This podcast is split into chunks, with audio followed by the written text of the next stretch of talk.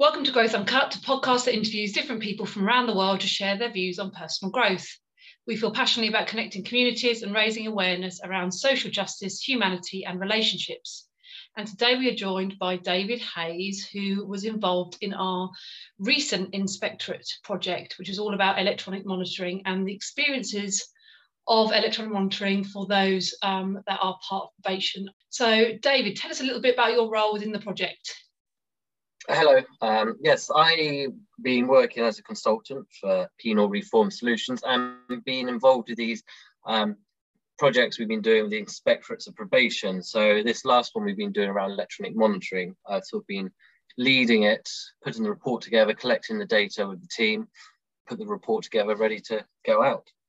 Fantastic. And I guess the point of this uh, podcast was that we just wanted to create a really accessible version of the report.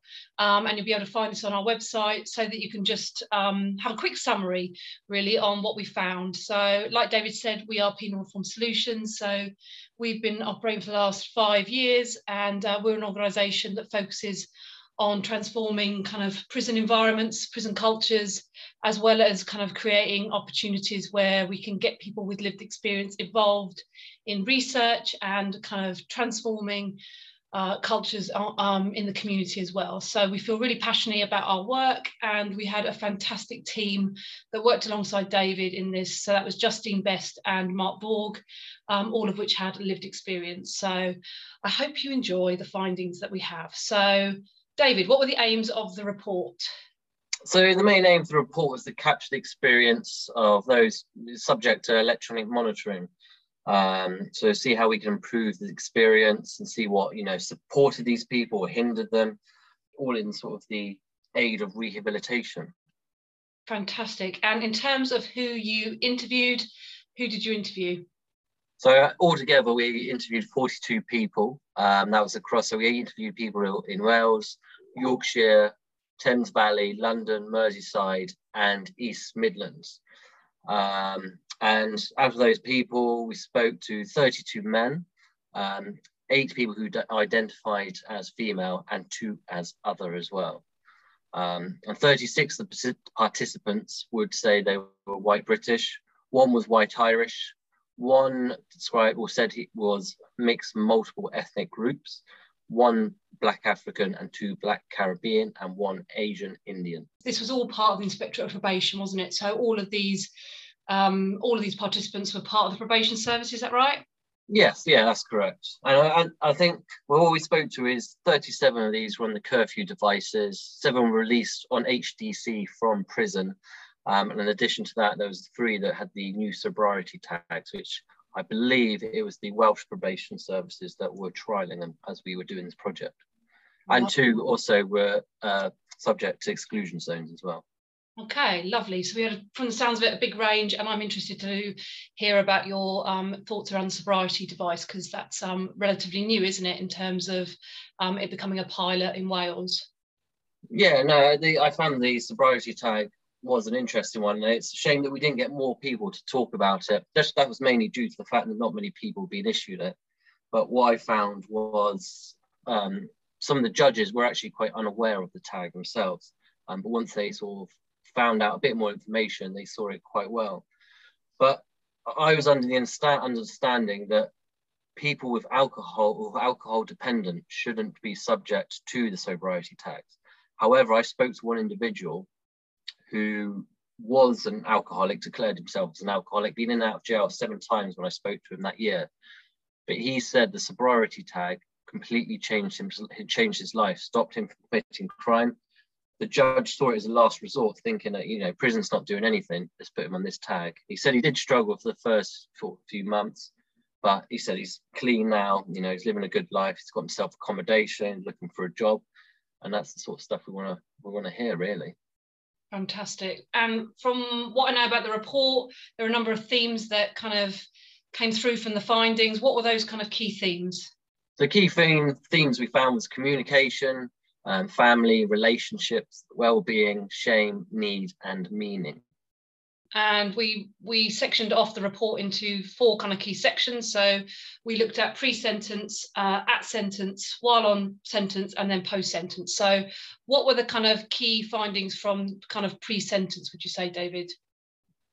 Um, the key findings uh, for, pre-sentence was, I mean, it was mainly most people found the whole experience of going to court quite daunting anyway and traumatizing. So, and a lot of people didn't really know the understanding of electronic monitoring. So, the ones that did know it is only because they've seen it through friends and family. Um, but I suppose it's sort of some people see it as a lifeline, given the given a tag or electronic monitor.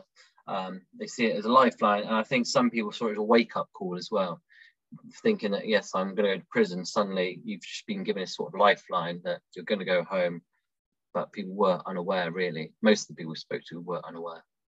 Why do you reckon they called it a lifeline, David? Nobody wants to go to prison. Um, nobody, you know, there's, there's a lot of shame, stigma that comes with prison. You know, you have all your liberties taken away, your freedom. So this is, you can, you know, you get your tag, you can still go to work, you can still be with your family. And what we found, like having these two things in your life were very meaningful. These people, it sort of gave them purpose, especially the family. I spoke to a lot of men who, you know, just couldn't, who provided for their family, and they couldn't afford to be taken away from them. Hmm. And then, in terms of that sentencing, so what kind of experiences came came through in terms of the the data that you that you collected in terms of at sentencing? a lot of the data that I found whilst the sentences was that well, you know, these people that were employed or self-employed, um, the that was sort of taken into consideration for them, um, which was good. And there was only a few people that I spoke to. There was one woman actually I spoke to whose medical condition wasn't taken into consideration. So she had to have MRI scans, I think it was like once a week, if I remember correctly, and the tag had to come off. And every time the tag was cut off, she would find herself back in court, but it was made aware of the court process that this shouldn't be the case. Um, and some, some, I suppose, some crimes like that, they should be on other forms of punishment should be served, such as unpaid work would have suited this one, you know, quite well.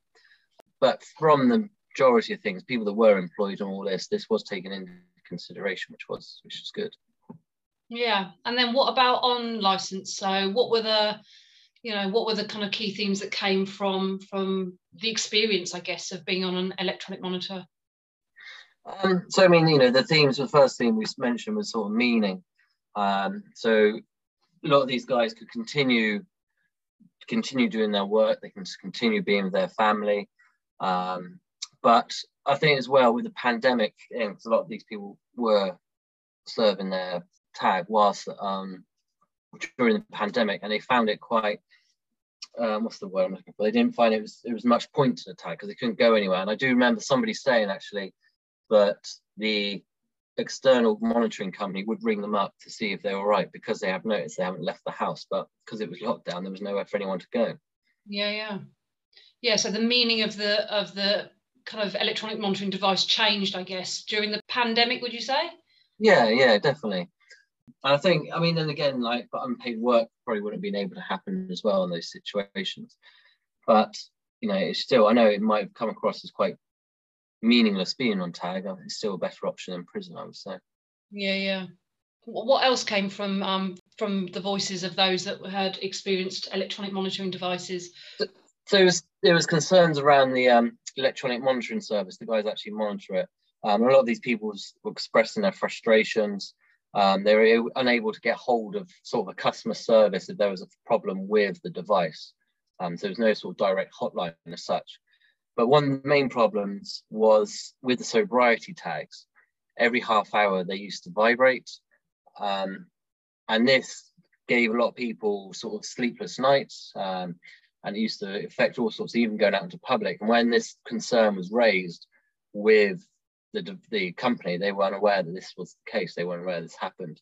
And I know there's also problems around um, having to charge up some of these devices as well, as well. But again, trying to get hold of this company couldn't be done. It was causing a lot of anxiety and worry for the participants that we spoke to. Yeah. Anything else? Any other themes that came came forward? again, it was just the you know some obstacles to overcome. Again, it's the electronic monitoring service that seemed to cause a lot of problems. Just trying to get over this hurdle. Um, and if you know people were running late, just trying to make you know make this company aware that they were going to be late. Um, but I found as well, I mean, there was a lot of shame that came with these devices as well. So, for instance, as I mentioned a minute ago, these sobriety tags apparently they used to vibrate really loud, and two of the participants we spoke with would actually not go out into public because they were ashamed of how these um, these tags were, you know, would shake. And I think as well, a lot of people just said they were they would find themselves clock watching, clock watching in, in fear of breaching their tag. Um, and this, one guy said this brought on a lot of stress due to the fear of again um, being with with recalled back into prison or being, you know, called back into court. And there was one I remember speaking to a woman as well, and she was talking about the fact that in the summer, you know, at workplace, gentlemen always wear trousers where ladies don't, and she always had to sort of cover up her tag. She was ashamed. I think she had a, a quite well a good job, um, and she was covering up this tag in in shame. And I think you know well-being. This is another thing that came up, especially back to the well back to the sobriety tags. This affected people's sleep. Um, and I suppose there was one individual we spoke to as well, actually, who was prescribed certain medication which made him sleep. So EMS seemed to do these spot checks to ring these individuals at night. Um, and they wouldn't answer the phone because they were fast asleep. And again, you know, this comes back to probation, this leads them back into court. And this used to seem to, well, this seemed to cause a lot of problems, under, you know, quite a few times. Um, and again, it's a lot of medical reasons around this. People needed their tags cut off when they're having hospital appointments, made probation aware, EMS haven't been made aware. And then they're back in court again, trying to explain themselves why, you know, why they try to cut this off. Mm. What about in terms of rehabilitation, David? So was there anything that kind of suggested that the electronic monitoring devices were supporting rehabilitation or hindering rehabilitation? I think overall, uh, the tagging is, or electronic monitoring is a good thing. So the recurring positive that we had was pretty much every participant we spoke with mentioned how being on the device meant that they could stay with their families. They could continue working, they continue work, um, you know, paying the rent on the house, and it's just keeping all that all that together. And you know, from what we've seen, it has been well, it's, it's been a massive support and rehabilitation. You go, it's not taking people away and putting them into into prison, which we, as we know, people do struggle when when it comes to rehabilitation. Yeah. Were there anything else? Any other findings? Would you say, David? I mean, they were the main things. Um, I think a lot of people just even I don't speaking to a lot of people. I don't think they saw the benefits as such. I think more people still sort of quite angry that you know they've had to go through the court process and being on tag. But you know, as overall, it, you know, it is a good form of punishment. It is better than the other punishments that are out there. And yeah, I you know, it is everyone. So there is come back as a positive thing. And in terms of kind of you know solutions, thoughts, recommendations, so things that we as a as a group, so you, Justin, and Mark, kind of got together and talked about, you know, what things would you like to see, or what were the kind of key learning points? What would you say they were? Um, I think there should be more information because there seemed to be a lack of information, especially at the court process. So more information to the families and the individuals, just regarding the types of um, devices they're going to be on, what they're going to be fitted with. And I think, you know, especially with the judges and probation, I think there needs to be a clear understanding of the devices. So back to the host, whole sobriety tag, I remember another individual saying that his probation officer wasn't aware of the device, the judge wasn't aware of the device. So I mean, before we can start being sentenced, I think everybody needs to know exactly or have a clear understanding, as we said. And as well, diversity needs to be taken into consideration. So back when it comes to the people with medical conditions, that hasn't been taken into consideration that we found. And that needs to be looked into as well. So, and then the, the sort of the vibration of the sobriety tags, that's had a massive impact, um, impact on people's mental health. And the same with the, this needs to be a different charging system, battery awareness system, I think, for these devices. Because like a, a, traffic light system, I think I believe that's what we decided. So people know when they should be charging a device. Like on your mobile phone, you know how much battery you've got. It's either on these devices, it seems like you have battery or you don't have battery. And people sort of forget to remember to charge these as well. So even like a little friendly text message to remind them to charge charge them. You, just just these small little things as well. Mm. Um, and I think as well, I mean, something that we're quite keen on is that impact of being outside, connecting with nature. And what we're aware of when you're on a curfew device, you can't step out into your garden um, after a certain time. So, for instance, middle of summer, your curfew stops at 6 p.m. You, you, know, your little kids are outside playing. You're not allowed to step outside into that garden. And I do understand that curfew uh, or tag is still a punishment. I think you still should be allowed a certain amount of area into your garden, even if you suppose you be smoke, just to get you out of the house a little bit, just to have that, you know, that breather. You still need it. You're still restricted to your own household. You know, the garden is part of your house. It's not like you're going down to the pub. You're just stepping out into it. Yeah. Um, in terms of the pandemic, you know, like looking at looking at my life in terms of just being able to get out in the garden, I think I imagine during the pandemic that must have been really difficult to be sat inside a house, seeing your garden outside, and that's the only kind of space you'd be able to get out, you know, pretty much twenty four seven, and mm. not being able to step outside at certain times. That must have been quite quite difficult. Yeah, definitely. I think just overall, you know, uh, sort of the communication just needs to be improved as well, especially with this electronic monitoring company. Yeah, but I mean, overall, this you know is it has been positive. Um, it is good form of punishment, but I think there's still a few things that need to be tweaked to to improve it. But I think the sobriety tag, I that seems to have some good effects. They need to alter a few things, but I think they should roll that out more across different probation services in the country. Lovely, thank you, David. And in terms of your learning, you know, whether that and I guess including Justin and Mark in that. I know they can't be with us tonight, but in terms of you know, what do you think you guys took away from the project in in light of um, you know carrying out together and analysing the data and and writing the report? it was good. I mean, we all we all have different styles and how we take it take from it, but we all sort of came up with the same final thoughts really which is you know which is really good and it's been good to sort of hear the people's voices as well hear the frustrations, hear the positive, what everyone's gone through, especially those that have been released from prison onto HT, HDC. Because um, these guys, again, they've managed to sort of knock four, like, four months off their sentence to come home and be with their family. But the only problem is they don't know about their HDC until the last few weeks. So it's still causing that sort of stress. But it turns out that this does help people um, act better in prison, you know, uh, be an upstanding model in the prison community, which is which is good, I suppose, to, to create those safer environments. Yeah, brilliant. Thank you ever so much. And if you'd like to have a look at our report, um, have a look on our website, www.penalreformsolutions.com. It's going to be under publications. And if you want to get in touch with the team, please email us on info at penalreformsolutions.com.